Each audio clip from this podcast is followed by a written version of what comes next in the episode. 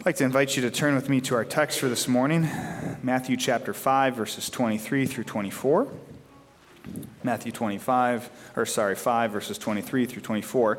And this is uh, Jesus speaking here in the Sermon on the Mount to his disciples. And we're continuing a sermon series looking at generosity here at Ivanrest Church. And this morning we get to hear directly the words of Jesus on that topic. So, Matthew 5, verses 23 through 24, and this is what it says. If you are offering your gift at the altar, and there remember that your brother or sister has something against you, leave your gift there in front of the altar. First go and be reconciled to them. Then come and offer your gift. This is the word of the Lord. Thanks be to God. Brothers and sisters in Jesus Christ, uh, when you start a new dating relationship, it's not just the person you're dating that you have to impress. It's also all their friends and family members. I know this from personal experience because not long after Sarah and I started dating, her two best friends came to visit her in Milwaukee, where we lived at the time. And as part of their visit, they wanted to meet this guy that Sarah had been seeing, so we all got lunch together. Uh, as I found out later, though, it wasn't just a friendly get together with Sarah's friends. Instead, I was being vetted. Um, apparently, I passed the test, though. Either that or the 20 bucks I slipped each of them worked. Um, but that's how relationships work, right? Whether it's a friendship, a family relationship, a work relationship, or a romantic one. Often our relationships with other people aren't isolated to our relationship with just that person. Instead, there are other people involved too. And as Christians, that's true not only of our relationships with other human beings, but it's also true of our relationship with God. And that's part of what Jesus is saying here in our text for this morning. Uh, in essence, he's saying that our relationships with other people have an effect on our relationship with God. They're connected, they're intertwined. How we relate to others affects how we relate to God as well.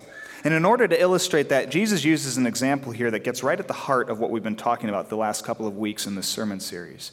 He uses an example about generosity. You see, generosity, at least in the Christian understanding, is one part of the fabric of the Christian life. And because of that, it's not something that we can practice in isolation from all the other parts of the Christian life. Instead, our generosity, at least as Christians, has to fit with and relate to every other aspect of our faith as well. That's what Jesus is saying here, and so that's what we're going to talk about this morning and then next week as well. In order, to, uh, in order to get into that, I think we need to understand a, a bit of the context of this passage. And uh, to be honest, there's a lot uh, here. I mean, it's a Sermon on the Mount, so I'm not going to go super deep into this. This is why you should start coming back uh, starting next week for Sunday nights. Um, but there's at least a couple of things that we need to quickly touch on in order to understand what's going on here in Matthew chapter 5. First, this uh, passage, like I said, is part of Jesus' famous Sermon on the Mount in Matthew chapters 5 through 7. In the Sermon on the Mount, what Jesus is really doing is he's laying out for us what it looks like to be citizens or members of God's kingdom. And as part of that, one of the things that he does is he sketches out what our relationship should look like with other human beings. And that's what our text this morning is getting at, too. Specifically, these verses are part of, of a, a portion of the Sermon on the Mount where Jesus is talking about anger and how it affects our relationships with others. And in a nutshell, what Jesus says here is that as Christians, we can't be people who let our anger determine what our relationship with others looks like. We might be angry with someone or they might be angry with us, but eventually we have to work to resolve that anger. To not do that, to be angry with somebody in an ongoing, enduring, resentful way, says Jesus, is really the same thing as committing murder against them. And that's because, as Jesus points out, that's actually where murder starts.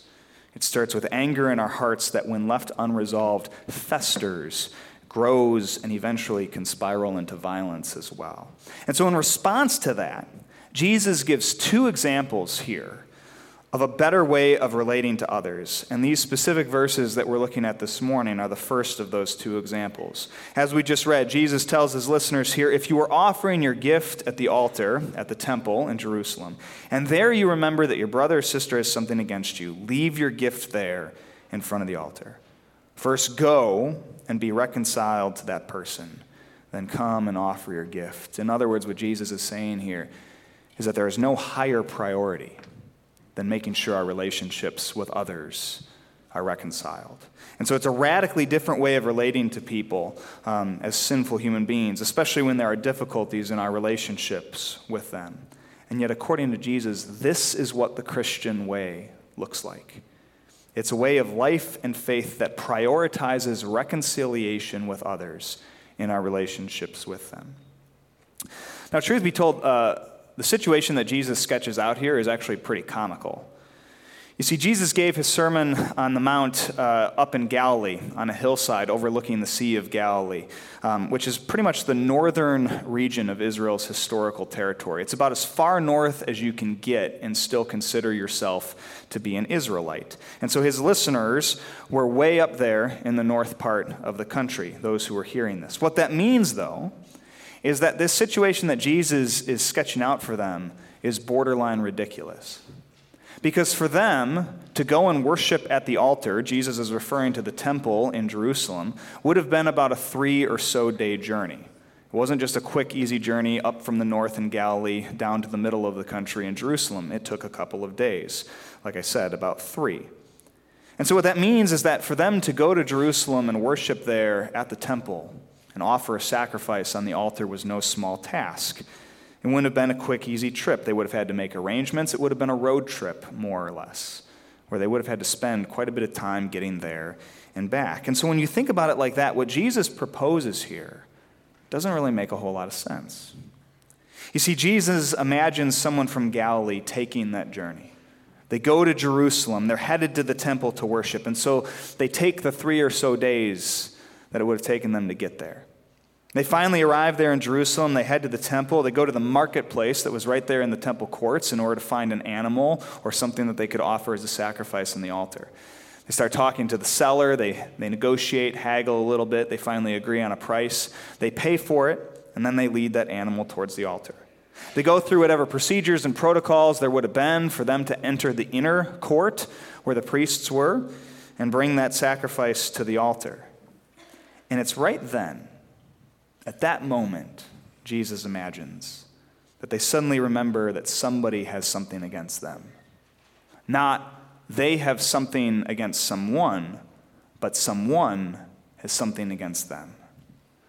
Leave your gift there in front of the altar, Jesus says.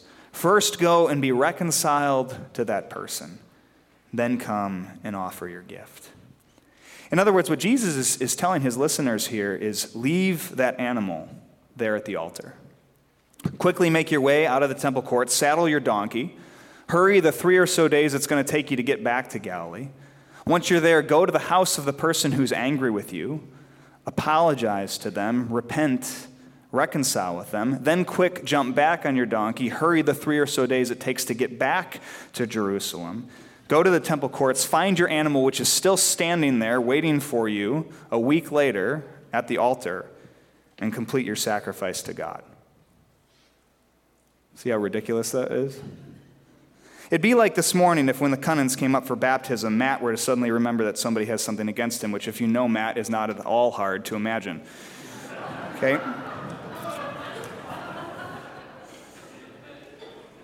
Just wait, it'll get better.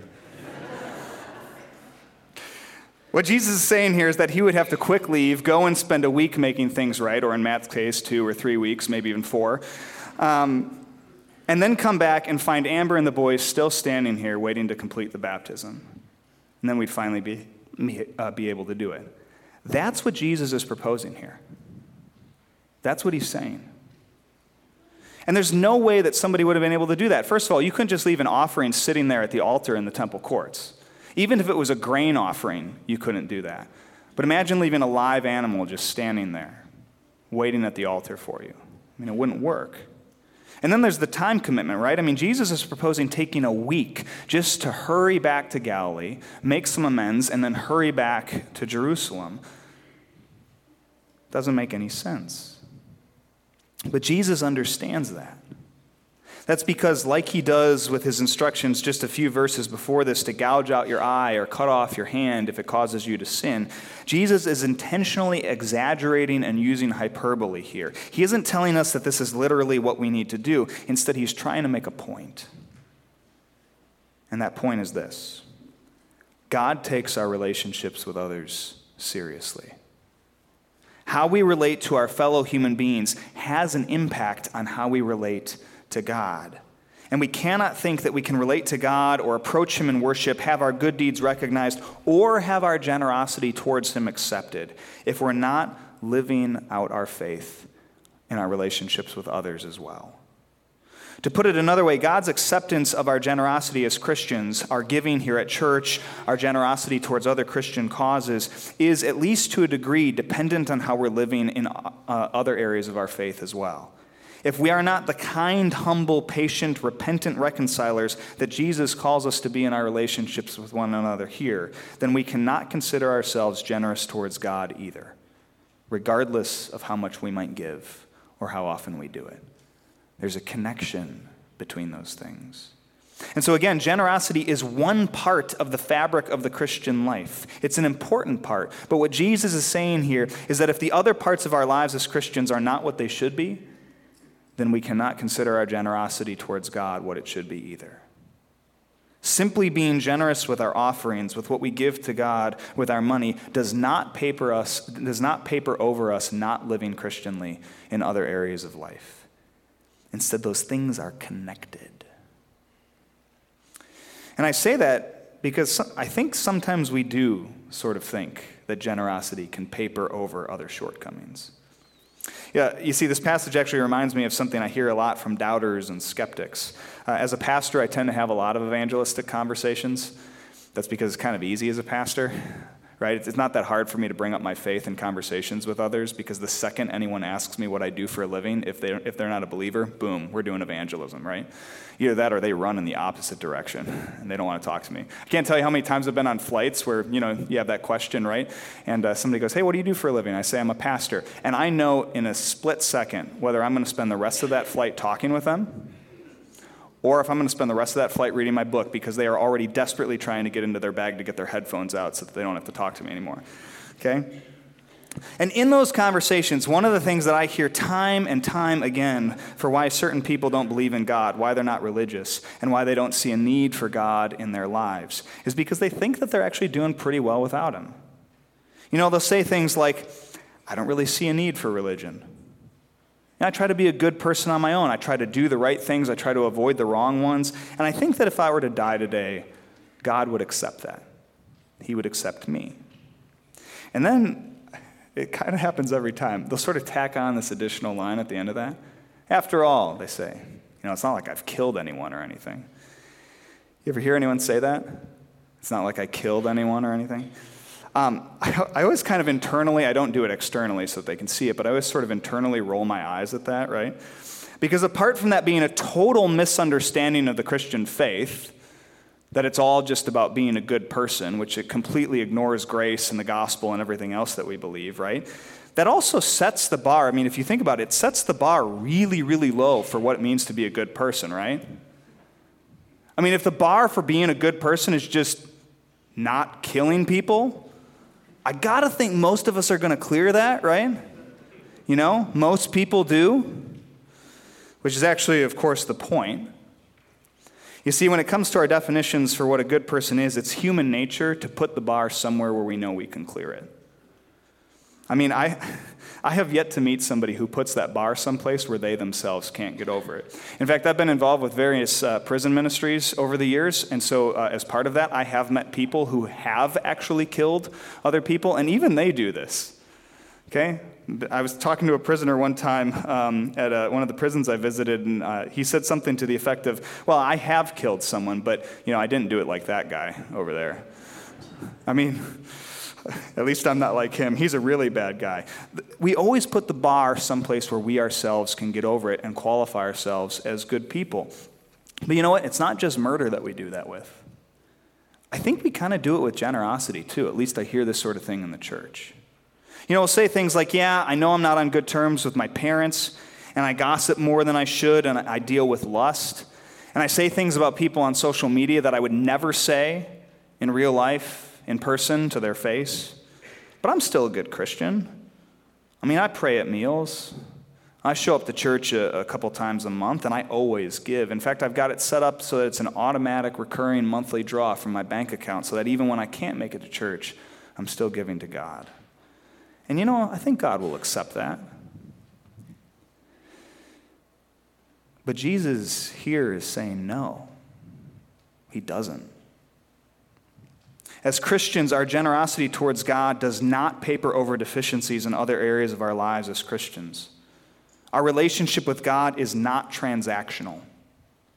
In fact, in this day and age, it's maybe one of the few relationships that isn't transactional. We can't just throw money at God in the expectation that it'll make our relationship with Him good, even if our other relationships aren't. And Jesus is deadly serious about that here.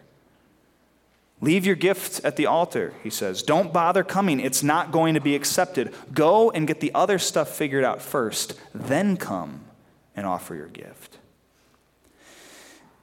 And I want to be clear here. I mean, there's grace here still, right? as Christians, and we'll get to that in a bit. But the point I'm trying to make is that we need to see our faith as Christians as a collective whole. What I mean by that is that it's not a compartmentalized assortment of unrelated things where we can say, you know what, I'm really going to focus on this one area, generosity, and get really good at that, but I'm kind of going to let the other stuff slide. That's not how it works. Again, like I said, our generosity as Christians is one part of the fabric of our lives as believers. And so it needs to be woven together. Excellence in one area, like generosity, doesn't make up for shortcomings in other areas. That's Jesus' point.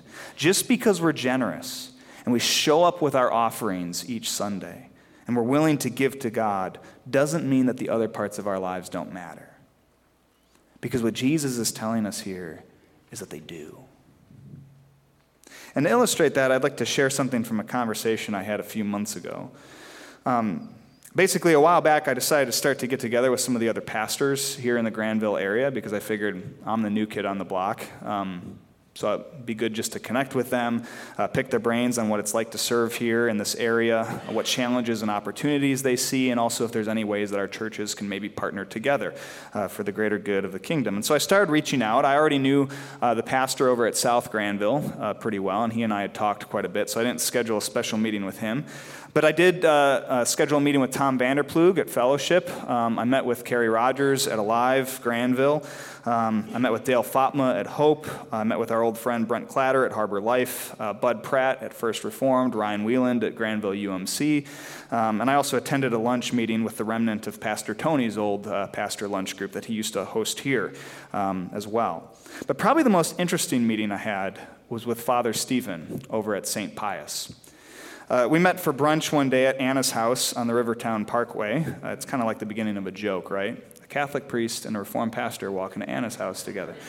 Um, Anyway, at one point in our conversation, we started talking about preaching, and I was actually in the process of laying the groundwork for this series at the time, and so I mentioned that. And as it just so happened, Father Stephen had just finished a series of homilies on generosity over at St. Pius. And so I asked him how he had approached that, how he had approached that, what, what he had uh, kind of said in that series. And he said pretty much the same thing that I've been trying to communicate in this series, which is that our generosity as Christians is part of our thankful response to God's grace. In fact, he said it better than that. He actually had sort of a slogan of sorts for it. This is what he said Gospel giving is always grateful giving because we've encountered Christ's love. Gospel giving is always grateful giving because we've encountered Christ's love. I asked him if I could steal that, and he gave me permission, which is funny because we Protestants have pretty much been stealing from Catholics ever since the Reformation when it comes to, comes to our theology. Um, so he also gave me permission to steal what he said next.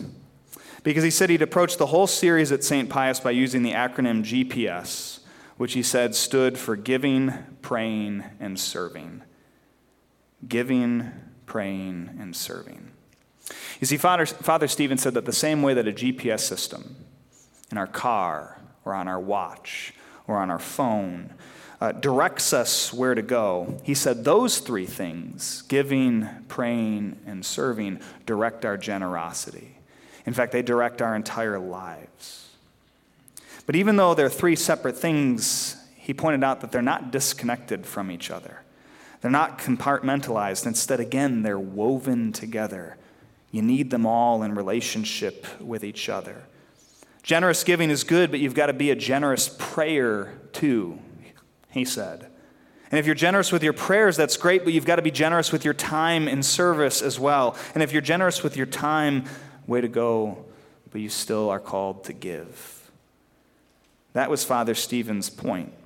Giving, praying, and serving, they all interrelate. They all flow in and out of each other, and they all weave themselves together into the fabric of the Christian life.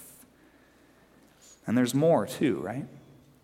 Because it's not just those three things. It's not just giving, praying, and serving. Those are important, but there are other strands that we're called to weave into this fabric of our lives as Christian believers, too, right? For instance, there's love, joy, peace, patience, kindness, goodness, faithfulness, gentleness, and self control, all the fruit of the Spirit that are supposed to be produced and evidenced in our lives through the work of the Holy Spirit. There's our talents and abilities. There's forgiveness. There's hospitality and, and a willingness to open our homes and our families to others. There's empathy, understanding, acceptance, and there's even more than all that. There's that whole fabric there. And as generous people, what we are called to do is our, to do our best to weave all of that together in such a way that when we do bring our gifts to the altar, God is able to accept them as the evidence of genuine faith. That brings us to the gospel this morning.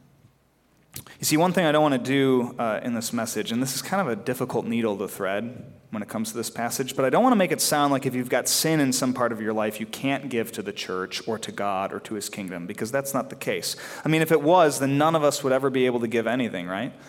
Myself included. Like I said earlier, Jesus is intentionally overstating the point here to make sure that we get the message that generosity alone doesn't give us a get out of jail free card when it comes to the other areas of our life as Christians. And so the point isn't if you're sinful, don't give until you get that sin figured out. Rather, the point is you are sinful, still give, but recognize your sin in other areas too. And yet, here's the thing, right? We believe that there's grace for us don't we? For all of our sins. You see, Jesus tells us here that if we get to the altar and we're ready to make our sacrifice, but then we remember that someone has something against us, we first need to go and be reconciled to that person. And then we can come and make an acceptable sacrifice to God. But the truth is that the only reason we're able to approach that altar, make that sacrifice, and see ourselves as acceptable to God in the first place is because somebody else has already done that for us. Somebody else has made a sacrifice on our behalf. Someone else has reconciled us to God. Someone else has already been to the altar and done what we couldn't so that we ourselves could approach it too. And that someone else was Jesus. As the Lamb of God, he was led to the altar. There, he sacrificed himself for us. And it's because of that that we are reconciled both to each other as well as to God and made acceptable to him once more as his people. That is the generous grace that we have received from our God. And it's in response to that grace that we live generously towards others as well. And like we've talked about each week in this series, we're collecting ideas for how we might do that together. Um, send them to the email address that we've set up for this series, generosity at ivanrestcrc.org. Let's see what God might lead us to, to do together as his people. Thanks be to God. Amen. Will you pray with me?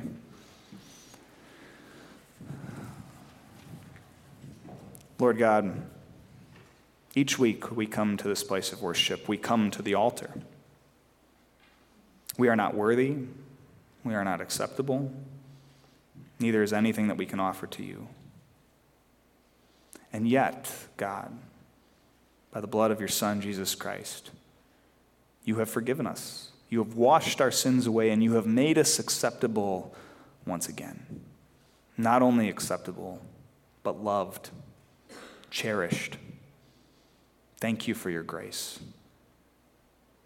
Continue to work in our hearts and our lives through your Holy Spirit so that we can accept that grace, internalize it, and then live it out generously in our relationship, not only with you, but our relationships with each other as well. We pray this all in the name of your Son, Jesus Christ. Amen.